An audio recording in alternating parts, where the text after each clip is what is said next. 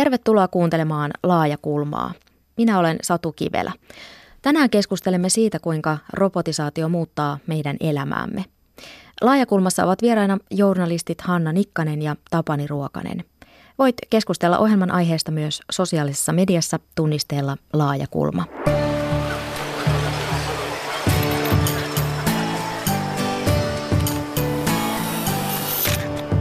Laaja kulma.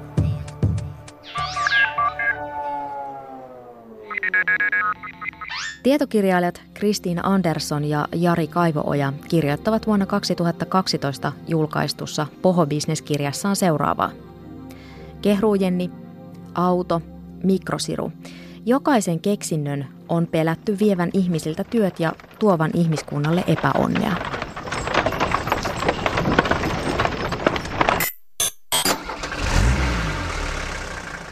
Elämme jälleen suuren muutoksen aikaa. Keinoäly, robotit ja automaatio kehittyvät hurjaa vauhtia. Robotit eivät enää ole pelkästään osaavia ja tehokkaita, ne ovat myös oppivia ja empaattisia. Sanotaan, että robotti pystyy tekemään kaikki työtehtävät, jotka ovat säännönmukaisia ja edellyttävät korkeintaan keskinkertaista älykkyyttä. Niin, totahan mun ei tarvitse sanoa. Enää eivät robotit palvele pelkästään tuotantoa ja kokoonpanoa. Robotit hoivaavat ihmisiä, suorittavat vaativia leikkauksia, vahtivat vankeja, kuljettavat autoja ja toimivat oppaina ostoskeskuksissa. Uhkakuvat ovat suuret, mutta jälleen kerran pelastuksen tuo kääntyminen luovan voiman puoleen – Ihmisten uskomattomat innovaatiot ja keksinnöt, hämmästyttävät ideat ja konseptit sekä nokkelat uudet toimintamallit ovat ennenkin pelastaneet maailman pinteestä ja tekevät sen myös tällä kertaa.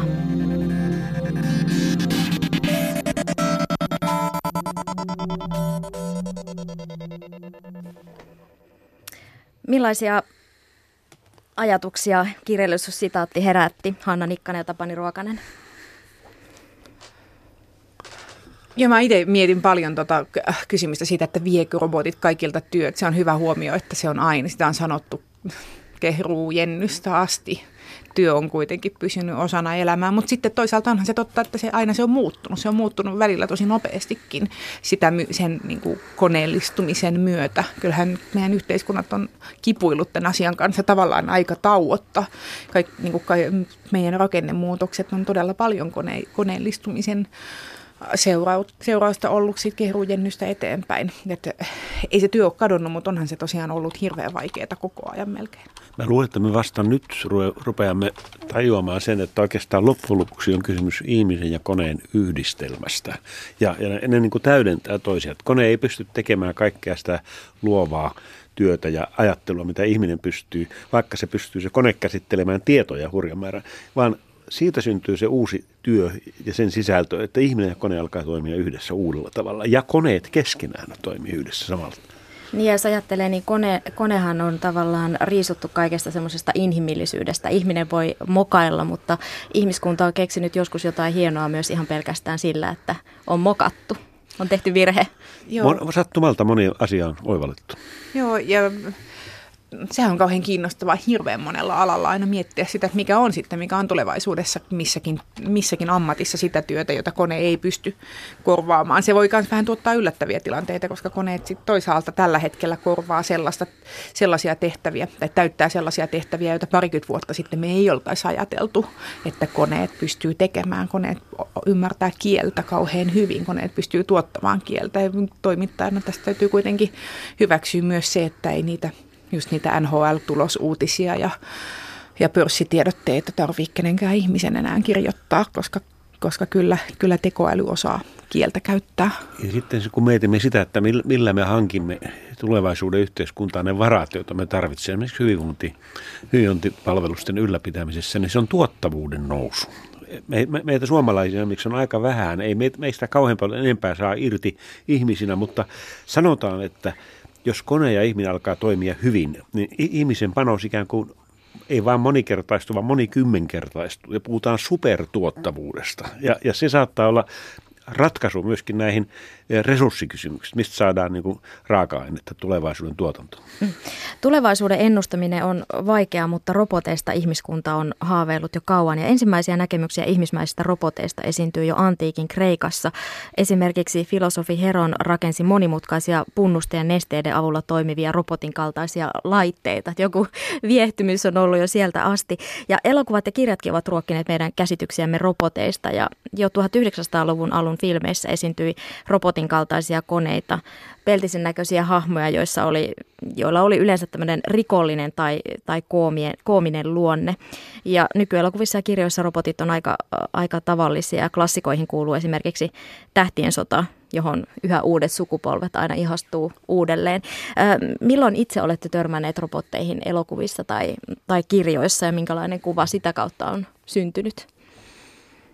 Mä en mitenkään muista mitään ensimmäistä robottikokemusta, mutta kyllä mun elämän vaikuttavin, mulle tärkein robotti, tai, tai ehkä tässä kyborgi-ihmisen ja robotin yhdistelmä on aina, aina Robocop ja Paul Verhoevenin elokuva, jossa, jossa nimenomaan yhdistyy yhdessä hahmossa inhimillinen ja koneellinen. Ja, synt- on, ja, niin, ja käsitellään kysymyksiä aika paljon myös sitten siitä, että mikä on tehokkuus, mitä, niin kuin, missä menee niin kuin sen koneen valjastamisen ää, niin kuin eettiset rajat siihen, että, että ryhdytään muokkaamaan yhteiskuntaa konevoimin, milloin robotillakin on sydän ja ja Robocophan on, on siis täysin Jeesus-hahmo, että se on tavallaan tämän oman, oman porukkansa, niiden robottikoneiden äh, sellainen äh, vähän sellainen lunastaja, se joka, joka nousee miet päättämään itse, että mikä on oikein.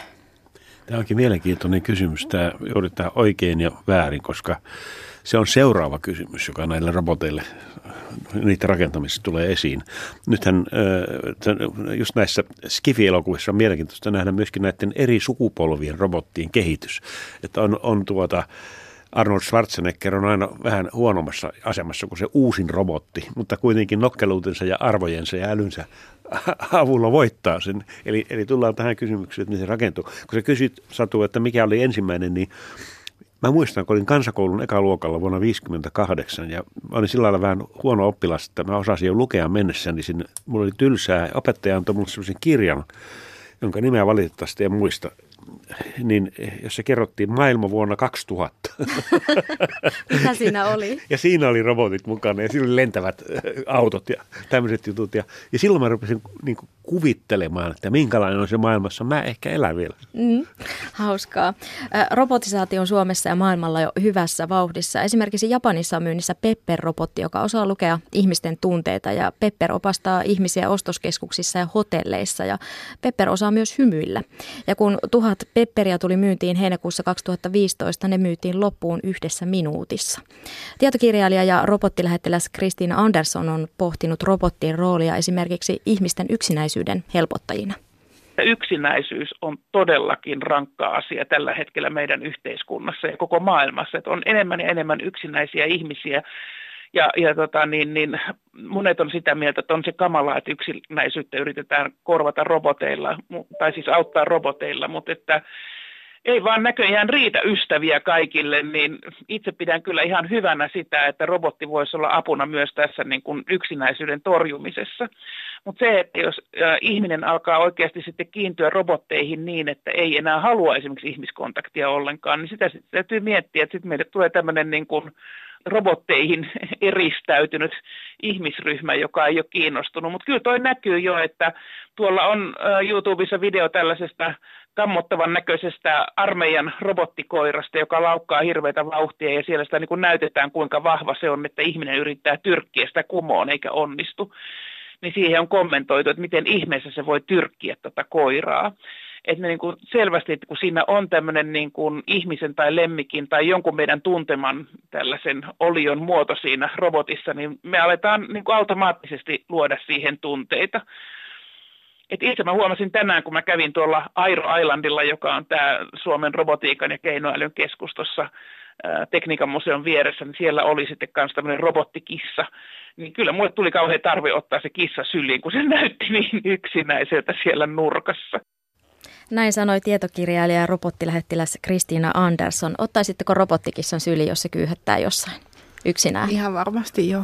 Ilman muuta. Siis se, sehän on myöskin vuorovaikutusta, että, että se, onhan meillä ollut kaikilla pehmolelutkin. Mm, kyllä. Joo.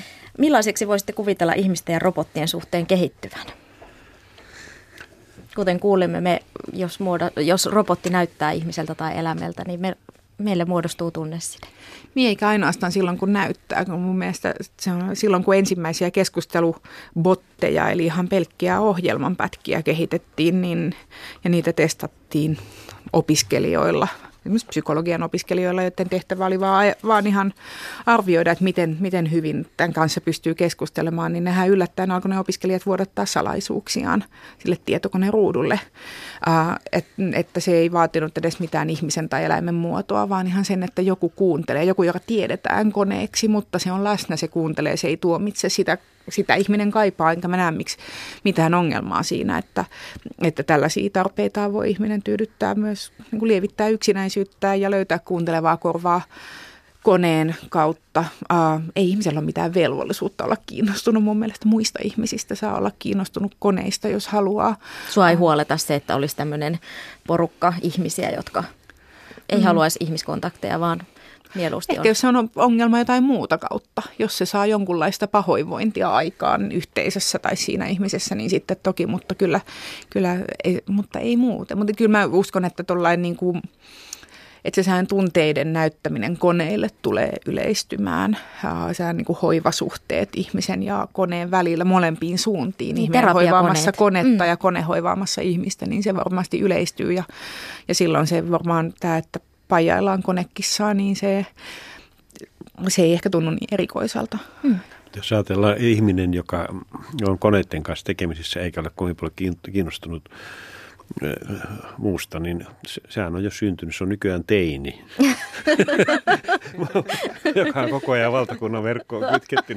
Tosin ja elämä kyllä... loppuu, jos ei ole yhteyttä internettiin. niin, mutta tietenkin tähän täytyy sanoa heti lieventävänä asiaa, että usein hän on yhteydessä tietysti kavereihin. Mm. Se on se kuitenkin ihmisiin. Mutta, Koneen kautta. Mutta tuo, mitä, mm. mitä tuota, sanoit juuri tuossa äsken, äsken tästä puhumisen, sehän on ihan kaikissa tämmöisissä sielunhoidon ja, ja psykoterapian niin kuin perusjutuissa on se, että kuinka tärkeää, että ihminen saa puhua, saa avautua.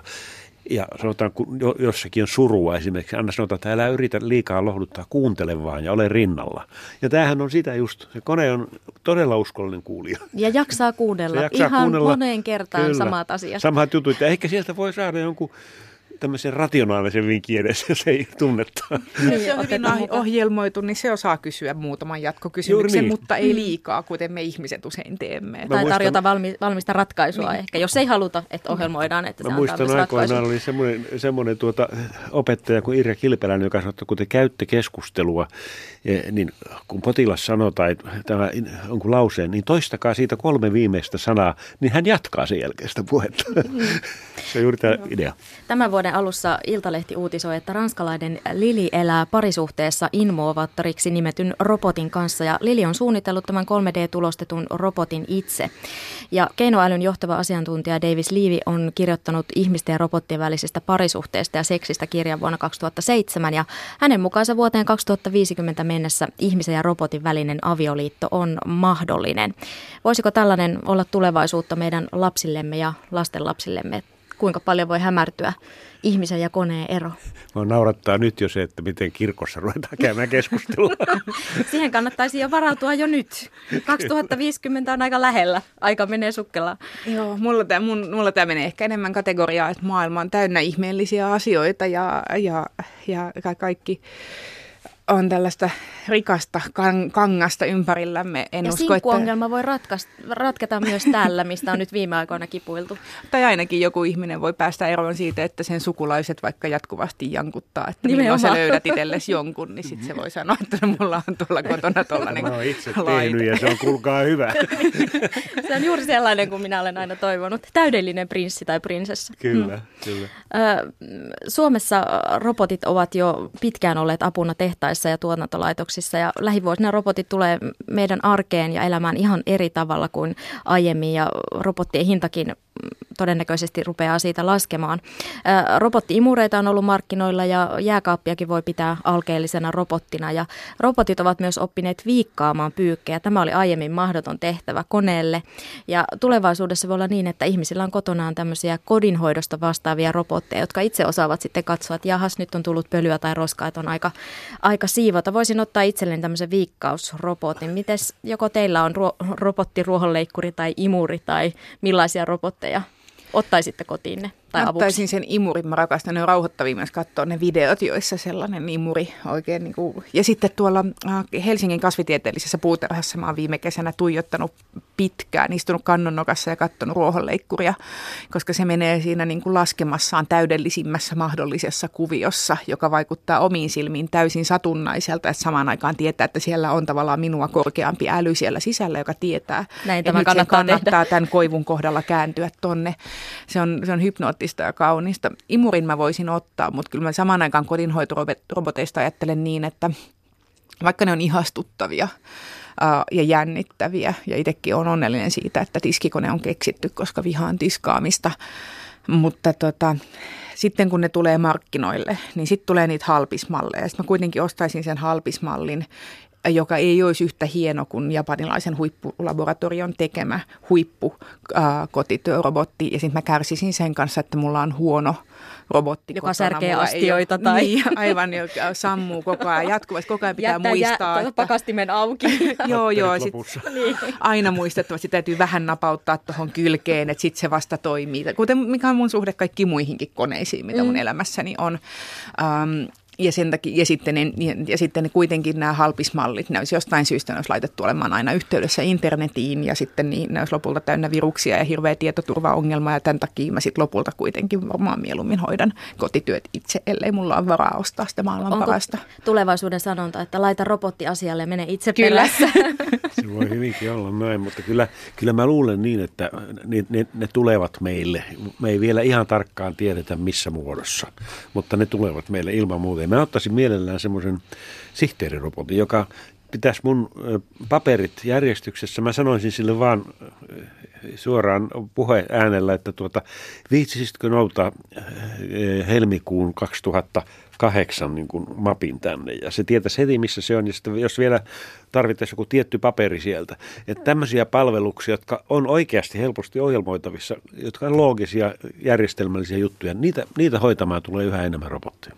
Se kuulostaisi tosi, tosi mahtavalta. Uskon, että aika moni ottaisi just tuollaisen robotin myös. Mutta eiköhän toikin sitten todennäköisemmin ole se, että ne on sulla sitten digitaalisessa muodossa lopulta ne mapit ja se sun robottisi on sun on tietokoneen mm. sisällä, että se ei, vaikka olisikin mukavaa, että se olisi joku vaikkapa koiran näköinen joku rekku siellä kävisi nappaamassa mapin niin. hyllystä, mutta todennäköisesti se on edullisempaa helpompaa tehdä niin, että Vähän samalla tavalla kuin aikaisemmin olisi haaveillut veroilmoituksen tekevästä robotista, mutta nykyään veroilmoitus tehdään pitkälti sähköisesti. valmiiksi sähköisesti ja jossain muualla. Mun ei tarvitse siihen koskea, sehän on kivempi vaihtoehto. Se olisi luultavasti juuri näin, että ensimmäinen asia, kun se ei olisi ehkä se halpismalli kuitenkaan, niin, niin tuota, se olisi se, että se sanoisi, että hei, että muutetaanpas tämä sun kauhean pölyinen konttoris nyt sähköiseksi. Niin, kyllä. Kuunnellaan Elävän arkiston audio vuodelta 1979. Tuolloin 70-luvun lopussa oli käynnissä uusi teollinen vallankumous. Muutos, mikä nyt on tapahtumassa, on se, että kun tähän asti ihmisen osa tuotantoprosessissa on ollut tämä tuotantotoiminnan ohjaus ja säätely, niin nyt tämä ohjaus- ja säätelytoiminta on siirtymässä tietokoneisiin ja niin sanottujen mikroprosessorien hoidettavaksi. Tämä on se uusi vaihe, joka nyt on alkamassa ja siinä yhteydessä on puhuttu uudesta teollisesta vallankumouksesta, joka enää ei perustu lisääntyvään energian käyttöön eikä lisääntyvään aineen käyttöön, vaan nimenomaan tuotantojärjestelmän uudenlaiseen ohjaamiseen ja säätelyyn. Tämä oli siis Elämän arkiston audio vuodelta 1979. Millaisia ajatuksia herätti? No, mulle tuli heti mieleen se valtava vallankumous, jonka olen nähnyt omin silmin omalla alalla, eli siis kirjapainotaidon häviäminen ja muuttuminen digitaaliseksi. Sehän tapahtui juuri niin, että, että tuli kokonaan uusi tapa tehdä Tänä päivänä tuntuu uskomattomalta, että toimittajat neuvottelivat esimerkiksi järjestönsä kautta tietyn korvauksen siitä, että suostuivat käyttämään tietokonetta. Mutta näin, näin todella tapahtui, joka kuvaa ja käytiin konekirjoituskursseja. Mm. Tänä päivänä siis pienet lapset kirjoittaa noilla näppäimistöillä.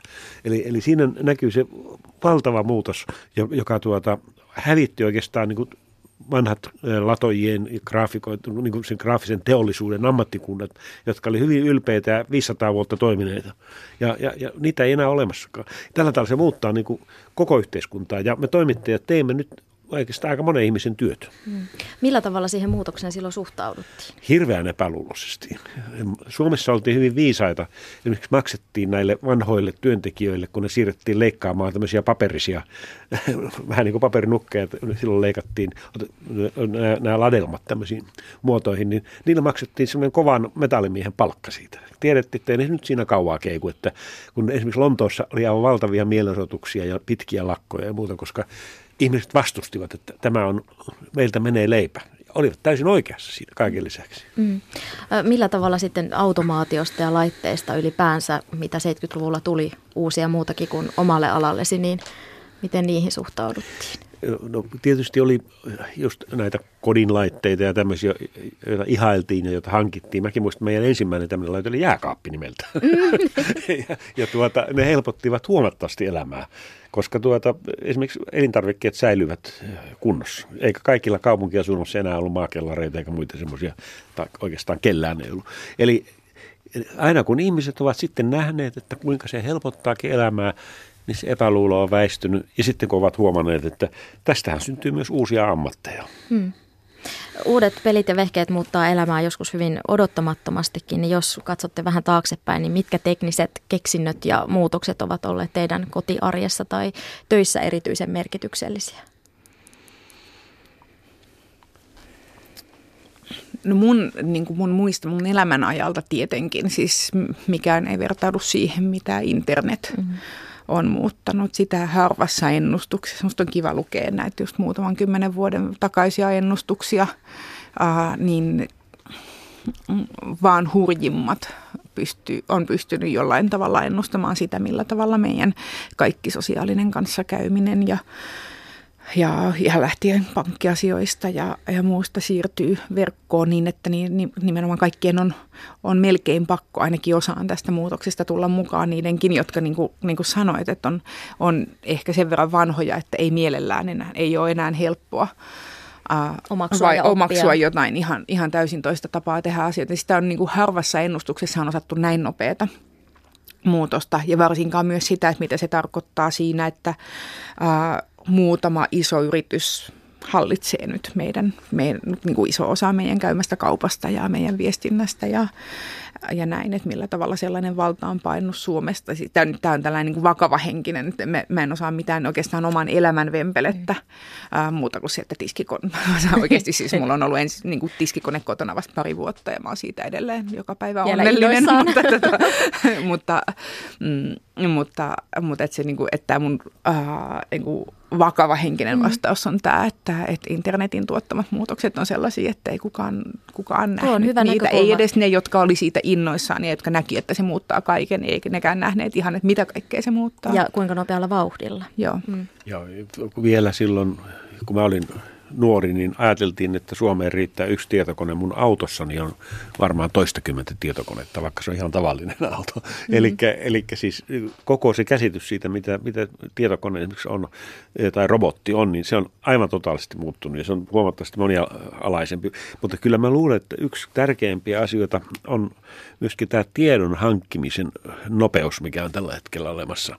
Ja, ja, ja pystyy niin kuin todella äkkiä saamaan ja vertailemaan myöskin ja arvioimaan sen paikkansa pitävyyttä. Ja sehän on erittäin tärkeä hyvin monella alalla. Mm. Tietysti toimittajan työssä erityisesti. erityisesti mm. joo. Laajakulmassa ovat vieraina journalistit Hanna Nikkanen ja Tapani Ruokanen ja keskustelemme roboteista. digitalisaatio ei tullut arkeemme yhdessä yössä eikä niinkään myöskään robottien kanssa. Teknologian tutkimuskeskuksen tutkimuspäällikön Olli Ventän mukaan robotisaatio ja digitalisaatio tulevat kuitenkin läpäisemään koko yhteiskunnan. Älykästä tekniikkaa on jo nyt kaduilla, kodeissa ja työ työpaikoilla. Ja robottitekniikka on yksi edellytys sille, että alati kaivattu tehokkuus, laatu ja kilpailukyky paranevat. Näin arvioi tutkimuspäällikkö Olli Ventä. Hän kertoo, että koneet on apuna esimerkiksi terveydenhuollossa ja tulevat lisääntymään tulevaisuudessa. Sairaalat ovat jo nyt aika teknisiäkin. Siellä rutiinit siivoamisesta, kiinteistöhuollosta, leikkausrobotteihin, lääkkeiden annestoloihin. Ka- kaikkiin tulee pikkuhiljaa tekniikkaa sitä mukaan, kun tekniikka kypsyy sille tasolle, että sitä voidaan sairaalassa käyttää. Ja se on potilaiden tai ihmisten kannalta välttämätöntä, että, että tulee, koska muuten terveydenhuoltosysteemi ei, ei pysty sitä tehtävänsä tekemään, mitä me kaikki odotamme siltä. Eli meitä pitää pystyä, pystyä sairaalassa käsittelemään lääkkeitä, meitä pitää pystyä seuraamaan, meitä pitää pystyä hoitamaan, analysoimaan, mitä, mikä meitä vaivaa. Ja tähän kaikkeen tulee tekniikkaa pikkuhiljaa lisää. On pakko, pakko tulla, koska me, meidän väestörakente on sellainen, että meistä kohta kolmasosa tai puolet on vanhuksia ja me tarvitsemme näitä. Pakko tuoda tekniikkaa avuksi, että kaikki saadaan tehtyä. Näin sanoi siis Olli Ventä. Hänen mukaansa hoidossa tulee olemaan mukana myös ihmisiä, että ihmiset eivät kokonaan katoa hoivatyöstä, mutta millaisia ajatuksia herätti tämä, että pakko on tuoda tekniikkaa ja robotteja hoivatyöhön, että me selvitään? Se on hirveän myönteinen ajatus. Mä luin viime syksynä ilmestyneen Evan raportin, jossa puhutaan, tai se nimi on robotit töihin, ja siinä sanottiin niin, että viidennes sairaaloissa ja vanhustenhoitolaitoksissa tehtävästä hoitotyöntekijän töistä voidaan korvata robotilla. Ja sehän tarkoittaa käytännössä sitä, että juuri tämmöiset pikkutarkkuutta vaativat hommat, niin kuin pillereiden annostelut ja, ja, ja raskaata voimia vaativat ja liikuntakyvyttömien liikuttamista, muut voidaan hoitaa koneella, jolloin mä uskoisin, että nämä ihmiset, niillä jää sitten enemmän aikaa siinä ihmisten kohtaamiseen. Mm, se vuorovaikutukseen. Mitä Hanna ajattelee? Sehän on viime kädessä poliittinen päätös sitten, että leikataanko ne työt pois, jotka, jotka siirtyy roboteille, että poistuvatko ne ylimääräisiksi jääneet työntekijät vai, vai osataanko nähdä, että ihmisen tehtävä hoivatyössä on, on joku muu sitten kuin nostella ja jätetään sen verran, että sitä, en, sen, että sitä mä pelkään, että se ihmistyö nähdään löysänä, joka voidaan leikata pois, että nyt kun robotti hoitaa nostelun, enää. niin viidennes hoitajista voidaan sitten laittaa kortistoon. Mutta nämä on ihmisten tekemiä päätöksiä. Mm. Nämä, että se, se, että mitä, mitä työpaikoille sitten tapahtuu, se on, se on ihmisten päätettävissä. Tämä onkin tärkeä näkökohta juuri, että kuitenkin ihminen tekee sen päätöksen, että, että miten sitä robottia käytetään ja, ja miten se, se tila, joka vapautuu, niin täytetään. Ja, ja kyllä fiks, fiksut niin kuin robottiasiantuntijat puhuvat siitä, että tämä tulee vaikuttamaan koko organisaatioon. Että, että siinä täytyy ajattelemaan toisella tavalla, siis ihmisen luovuus ja kyky niin kuin tehdä niitä töitä, joita robotit eivät kykene tekemään, täytyy vapauttaa. Mm. Ja organisaatiosta tulee niin kuin perhemäisiä ja semmoisia yhteisöllisempiä kuin mitä tällä hetkellä on, jolloin sitten myöskin on mielekästä ja jopa niin kuin rahan arvosta työtä, jota ei tällä hetkellä tee kukaan. Mm. Niinpä, ja se on, siis onhan se monella tavalla ollut inhimillistä, tai niin kuin inhimillinen hyvä prosessi se, että kun vaikkapa kaivostöitä koneet pystyy tekemään, siellä ei tarvitse olla enää jotain, jotain lasta kilkuttelemassa kaikkea. Totta kai isoissa osissa maailmaa se on edelleen joku... Mm joku ihminen, mutta että, että nehän on usein sitten sellaisia töitä, joissa ihmistä on aikaisemmin kohdeltu konemaisesti, koneen osana. Mm. Se on se on hyvä, että sellainen konemainen ja epäinhimillinen työ, raskas työ siirtyy, siirtyy koneelle, jos meidän yhteiskunta osaa käsitellä sit sitä siirtymää oikein. Eli että hyväksytään se, että me ei voida pitää raskaan fyysisen työn tekemistä enää ihmisen arvon merkkinä. Se ei, ei ole reilua ketään kohtaan tai ylipäänsä esimerkiksi täystyöllistymistä niin kuin ihmisen hyödyllisyyden merkkinä, jos me tehdään se päätös, että, että on hyvä, että koneet tekee nämä raskaat työt ja vapautetaan ihmiset tekemään jotain, jotain inhimillisempää, jotain meidän, niin meidän kapasiteetille ää, mielekkäämpää, luovempaa, niin sitten meidän täytyy ehkä luopua sit siitä, siitä sellaisen kovan työihmisen ihanteesta, joka meillä on aikaisemmin ollut. Ja sitten täytyy miettiä myös toimeentuloasiat mm. uudelleen, että miten kaikki sitten saavat toimeentulon, jos palkkatyö dramaattisesti vähenee tai katoaa. Joo. Tai sitten toisinpäin otetaan vielä sairaalasta esimerkki, että robotit ja tietokoneet pystyvät auttamaan vaikkapa kirurgia työssään tekemään tarkkuutta vaativan työn huomattavasti paremmin kuin mitä ihminen käsivarasti tekisi sen, jolloin taas sille kirurgille jää tilaa pohtia esimerkiksi koko operaation järkevyyttä ja, ja sen tehostamista ja, ja, ja syntyy sitä niin sanottua supertuottavuutta, jolloin koneet tekevät taas niin kuin sen tyyppiset tehtävät, mm. ei raskat, vaan tarkat työt. Kyllä. Tulevaisuudessa robotit voivat olla apuna vaikkapa kirjaamassa potilaita sisään ja tietokirjailija Kristiina Andersson kertoi nanoroboteista, joiden avulla voitaisiin poistaa syöpä laittamalla nanorobotti ihmisen kehon sisälle, mutta tätä ei ole vielä ihmisillä testattu. Ja Venäjällä on kehitetty myös tämmöinen nanorobotti, joka puhdistaa verisuonia sisältäpäin. Tätäkään ei ole vielä ihmisillä testattu. Ja kyselyissä puolet ihmisistä suhtautuu robotteihin periaatteessa myönteisesti, mutta sitten kun kysytään, että haluatko, että isotätisi luonaan robotti juttelemassa sen sijaan, että itse menisit sinne, niin näin kysyttäessä saadaan sitten kriittisempiä vastauksia. Suomen Akatemian rahoittaman hankkeen kyselyssä selvisi, että puolet suomalaisista kokee epämiellyttäväksi ajatuksen, että robotit ovat mukana vanhusten hoitopalveluissa. Voisiko teidän läheistänne tai teitä itseänne hoitaa robotti? Miksei? Sehän useimmiten ihmiset kehuvat itse ja kuuntelevat omaa ääntään, niin miksei sitä voisi robotin kanssa tehdä? Joo, mä itse mietin myöskin, mä toivon, että mun ainoa keskustelukumppani, vaikkapa äh, sitten kun on hoivattavassa kunnossa vanhana, ei ole robotti, mutta kyllä se voi olla yksi, yksi mun keskustelukumppaneista. Ja sitä myös mietin, että jos musta tulee vaikka ihan hirveän äkänen vanhana, niin mä voin nyt niin kuin tästä, tästä päivästä käsin vapauttaa jälkeläisen julkisesti, jä, että jos mä oon ihan hirveä ja kiukkunen kaiken aikaa, niin saa lähettää robotin mun luo. Se on kuitenkin parempi kuin ei mitään. Mm. Ajatellaanpa semmoinen keskustelu, esimerkiksi mua kiinnostaa aina tietää jotenkin niin kuin historialliset tapahtumat. Jos on fiksu robotti, johon on ohjelmoitu vaikka koko ihmiskunnan historia, niin voisi jutella sen kanssa vaikka siitä, että mitä ne oikein, mitä ne oikein olivat ne Rooman, Rooman senaatin henkilöt, jotka siellä tekivät, mitä, minkälaisia päätöksiä ne tekivät. Ja sillä tulisi paljon fiksumpia vastauksia kuin eltää professorilta. niin. Robotisaatio etenee maailmalla harppauksia. Kiinassa on panostettu robotiikan kehittämiseen eniten maailmassa ja samoin muun muassa Etelä-Koreassa robotisaatiota pidetään väistämättömänä ja siihen on varauduttu. Ja Suomessa on perinteisesti hyödynnetty robotteja ja automatisaatiota tuotantolaitoksissa ja Suomi on vahva niin kutsutussa kenttärobotiikassa eli liikkuvissa työkoneissa. Muutoin Suomessa on jääty robotisaatiokehityksestä jälkeen, näin sanoi tietokirjailija Kristiina Andersson, kun haastattelin häntä tätä ohjelmaa varten. Ja Anderssonin mukaan Suomessa ei juuri ole robottifirma firmoja, että jonkin verran valmistetaan lääkejakelurobotteja ja robotteja tuotantoon ja teollisuuteen.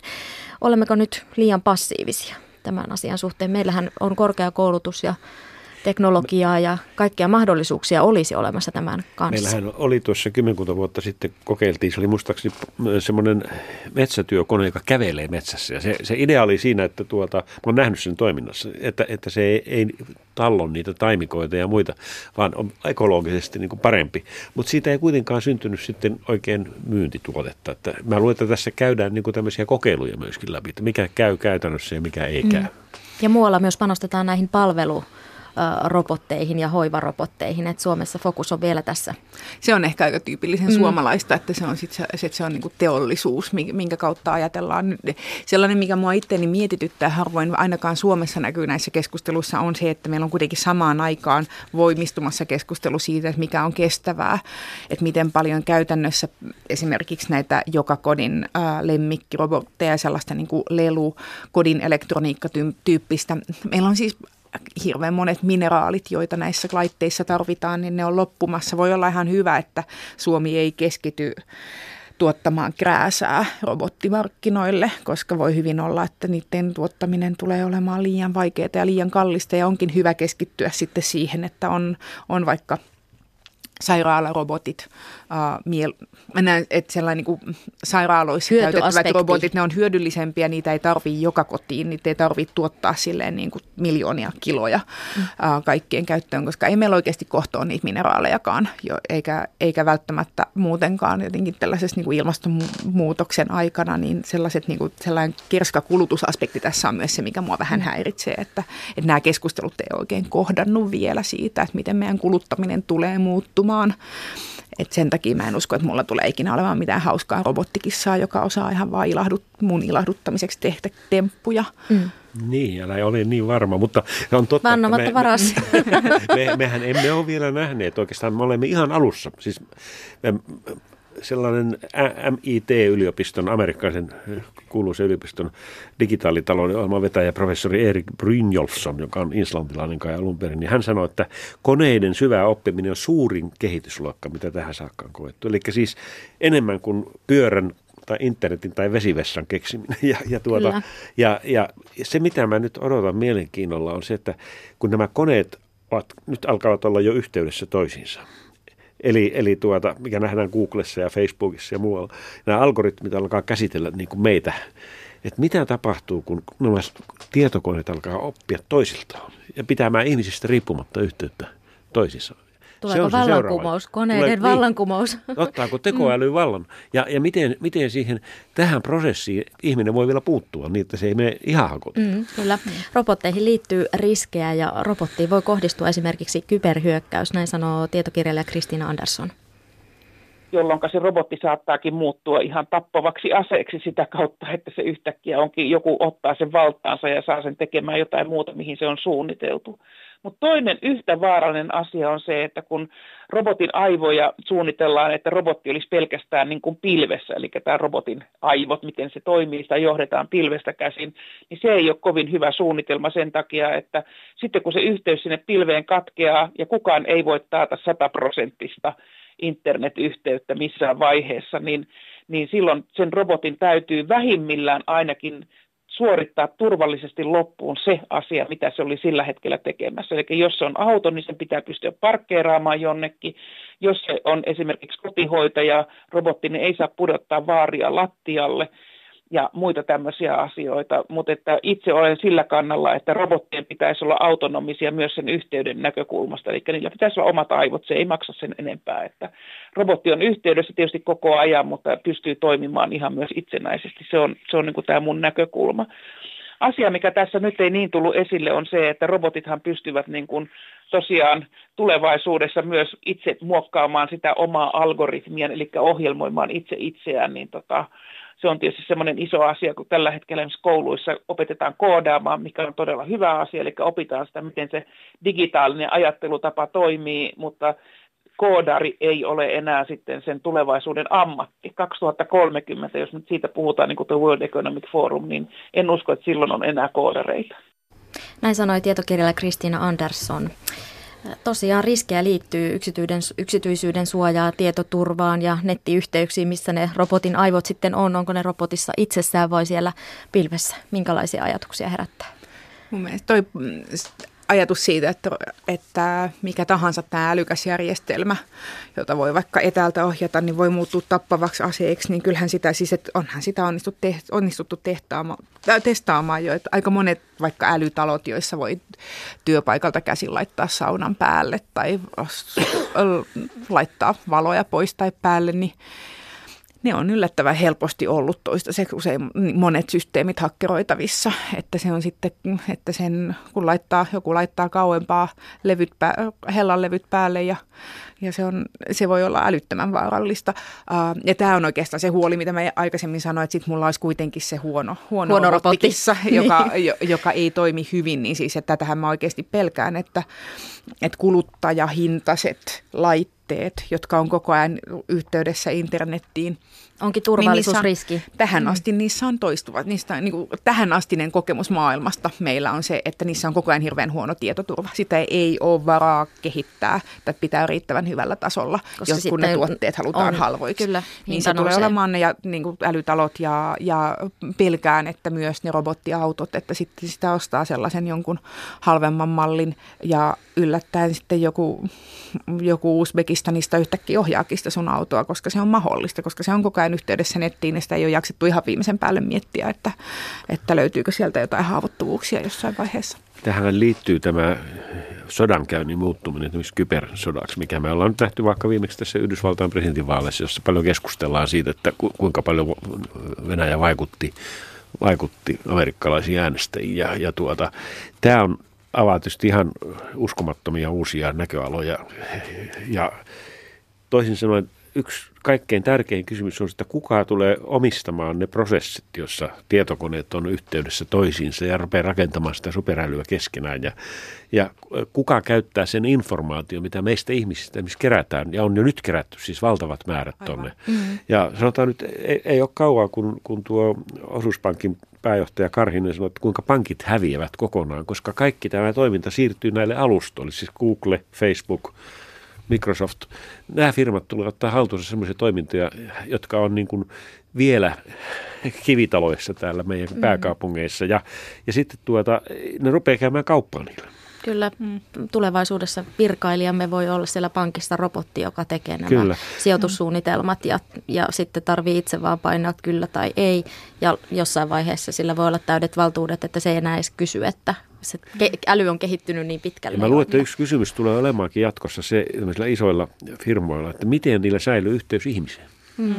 Kyllä. Ja toisaalta siis meidän demokratian kannalta, mikä on Suomen lain merkitys siinä vaiheessa, kun, kun nämä kivi, kivitalo äh, prosessit on siirtynyt Googlelle ja Facebookille ja, ja vaihtoehtoja näille ei enää ole, ole jäljellä, niin, niin onko, onko meillä silloin oikeasti enää Suomea, jos, jos Suomen laki ei enää koske meidän keskeisimpiä arkisia toimintoja, toimintoja sitä, kyllä. miten me käytetään rahaa tai miten me viestitään toisillemme, vaan ne on muutaman kalifornialaisfirman hallussa ja, ja me ollaan oltu siitä iloisia, koska se on tehnyt elämästä meille helpompaa, mutta mm. jossain vaiheessa meidän kansalaisuus on mm. sitten kadonnut. Mm. Ja sitten tosiaan, jos, jos aletaan huolestua siitä, että ne meidän robotit keskustelee keskenään, suunnittelee omaa vallankumoustaan, niin sitten voi olla, että me kaivataan taas sitä, että meillä olisi joku demokraattinen järjestelmä, jossa me voitaisiin vaikka sopia, että et, et hei, puututaanko tehdään, tähän tehdään, yhdessä. Tehdäänkö näin? Kyllä. No, no, mutta Ro- hyvin kuvaavaa on tämä, että käytetään sanaa ekosysteemi. Siitä järjestelmästä, jonka sisällä niin kerätään meistä tiedot, syntyy uudet tuotteet, uusi liiketoiminta. Se on, se on mm. niin kuin maailman organismi. Mm. Robotit ja koneet eivät maksa veroja. Kristina Anderssonin mukaan robottien tekemää työtä ei kannata verottaa, koska silloin robotteja ei saada Suomeen. Kysyin tältä VTTn tutkimuspäälliköltä Olli Ventältä, että millä tavalla tämä sitten vaikuttaa suomalaiseen hyvinvointivaltioon? Toki näissä kansantalousmalleissa sitten verotus on mukana ja verotusasiathan me ihmiset tai meidän, meidän hallitus ja eduskunta tai kunta tai ma, kohta maakuntatalous sitten säätää. Mä uskon, että niin kun verotusta 2025 suunnitellaan samoin perustein kuin 1925, jolloin, jolloin ihmisten toiminta liittyi hyvin erilaisiin asioihin ja se, se arvo, mistä veroja sitten pystyttiin maksamaan, oli hyvin erilainen. Että kyllä verotuksen voi, voi ja sen täytyy seurata aikaansa ja pidämme vaan huolen, että meillä on viisaita päättäjiä ja virkamiehiä, niin kyllä en, en mä tästä syystä rupeaisi sanomaan, että robotit on pahasta, vaan ne mahdollistaa paljon, ne tuo meille paljon hyvää se on eh, ehkä ainut mahdollisuus moneen asiaan.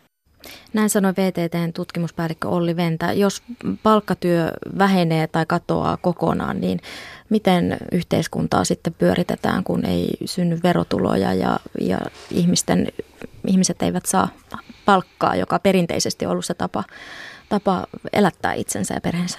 Nythän on niin, että jos tämä tuottavuuden superloikka tapahtuu, mitä ennustavat tällä hetkellä nämä digitaalisuuden tutkijat, niin me emme tarvitse niin paljon työtä ihmistyötä kuin tällä hetkellä. Osaammeko jakaa sen hyvän? Silloin tullaan kysymyksiä siitä, miten se jaetaan se hyvä. Se on juuri näin. Ja, ja nyt kun meillä on tämmöinen hyvinvointiyhteiskunnan malli, pohjoismainen malli, niin tähän on maailman paras tällä hetkellä. Ihan ilman mitään sarvia ja hampaita. Ja kysymys on siitä vaan, miten se pidetään voimassa. Ja, ja, ja siihen tämä tarjoaa tämä uusi digitekniikka niin kuin mahdollisuus. Mä jäin miettimään tuota Olli Ventän pohdiskelua verotuksesta, että pitäis, pitäisiköhän se verotus hoitaa niin kuin joku Apple tai muu tämmöinen firma hoitaa rahastamisen. Se onkin semmoinen eh, viisi eh, senttiä se vero, mutta se on sirpaloitunut hyvin monelle eri alueille, jolloin, jolloin tuota, kun tuottavuus nousee, niin hinnat halpuvat, mutta työpaikat ei niin paljon lisännyt, ne muuttuu koko ajan, ihmisille tulee luovempia tehtäviä, mutta kerätään rahaa ihan pienistä puroista, mikropuroista. Mm. Mitä Hanna ajattelet? Miten pyöritetään yhteiskuntaa ja miten kaikki pysyvät kyydissä, jos ei ole Joo. työtä ja palkkaa? Niin tämänhetkinen tilannehan näyttää niin kuin, olevan se, että osalla, osalla väestöstä on liikaa töitä – osalla niitä on liian vähän ja molemmat osapuolet paheksuu ja, ja katkeroituu toisia, toisiaan kohtaan. Se on hirveän huono tapa tai niin kuin hirveän huono, huonot olosuhteet, joissa mitenkään säilyttää pohjoismaista hyvinvointivaltiota. Ähm, että se, se sellainen toimettomuuden, niin kuin joutilaisuuden hyväksyminen olisi, olisi ja, ja sellainen no, yksinkertaisten toimentulomallien tarjoaminen niille ihmisille, joille oikeasti ei perinteistä työtä ole. Palkkatyön loppumiseen mä en usko, mutta mä uskon kyllä, että se tulee keskittymään harvemmille ja siinä tulee olemaan paljon enemmän palveluita, paljon, että se on mun mielestä tosi tosi luontevaa, että että palkkatyö muodostuu enemmän ja enemmän niistä hommista, joihin, joiden tekemiseen tarvitaan ihmistä. Mutta se, että jos me ajateltaisiin, että me sitten ei veroteta robottien tekemää työtä, jolloin me sitten verotettaisiin ainoastaan tätä ihmisten tekemää, niin kuin muun muassa palveluita, ää, niin mm, näen siinä aika isoja riskejä siinä ajatuksessa, että me sitten tavallaan rankaista siirtämällä se koko verotaakka, jolla täytyy kuitenkin tarjota toimeentuloa koko yhteiskunnalle, jossa osa tulee olemaan enemmän tai vähemmän joutilaita tai omia projektejaan tekevää, että se, se koko verotaakka siirrettäisiin niille ihmisille, jotka tekee oh, vaikka luo palveluita, niin olisi sekin ehkä ei olisi mikään kiva kannuste. Ihan, ihan pari pointtia tähän, että nyt täytyy muistaa, että joka vuosi Suomessa syntyy ja tuhoutuu noin 220 000 työpaikkaa, eli 12 prosenttia kaikista työpaikoista vaihtuu.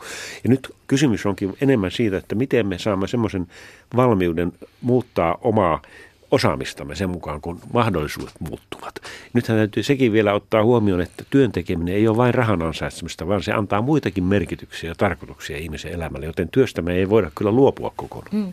Aristoteles oli sitä mieltä, että ihmisen kaltaiset koneet, automaatit tuovat maailmaan tasa-arvon, lopettavat orjuuden ja vapauttavat ihmisen työnteon ikeestä. Mutta millainen merkitys vuorovaikutuksella on tulevaisuudessa, kun me jaamme arkea, töitä ja vapaa-aikaa robottien kanssa? Ihan lyhyesti se ihanaa luksusta, kun saa keskustella elävän ihmisen kanssa. Kyllä joo, toi olisi varmaan se paras mahdollinen skenaario, että ihmiset sitten arvostaisivat toisiaan enemmän.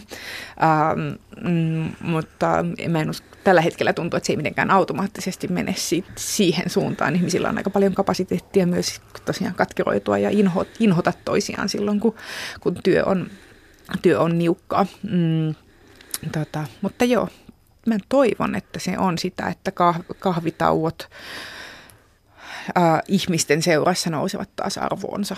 Mm. Laajakulmassa olemme keskustelleet robotisaatiosta Hanna Nikkasen ja Tapani Ruokasen kanssa. Keskustelua voi jatkaa sosiaalisessa mediassa tunnisteella Laajakulma. Satu Kivelä kiittää ja tapaamisen jälleen ensi viikon torstaina. Ehdota aihetta Laajakulmaan. Lähetä ehdotuksesi sähköpostilla osoitteeseen satu.kivela at yle.fi.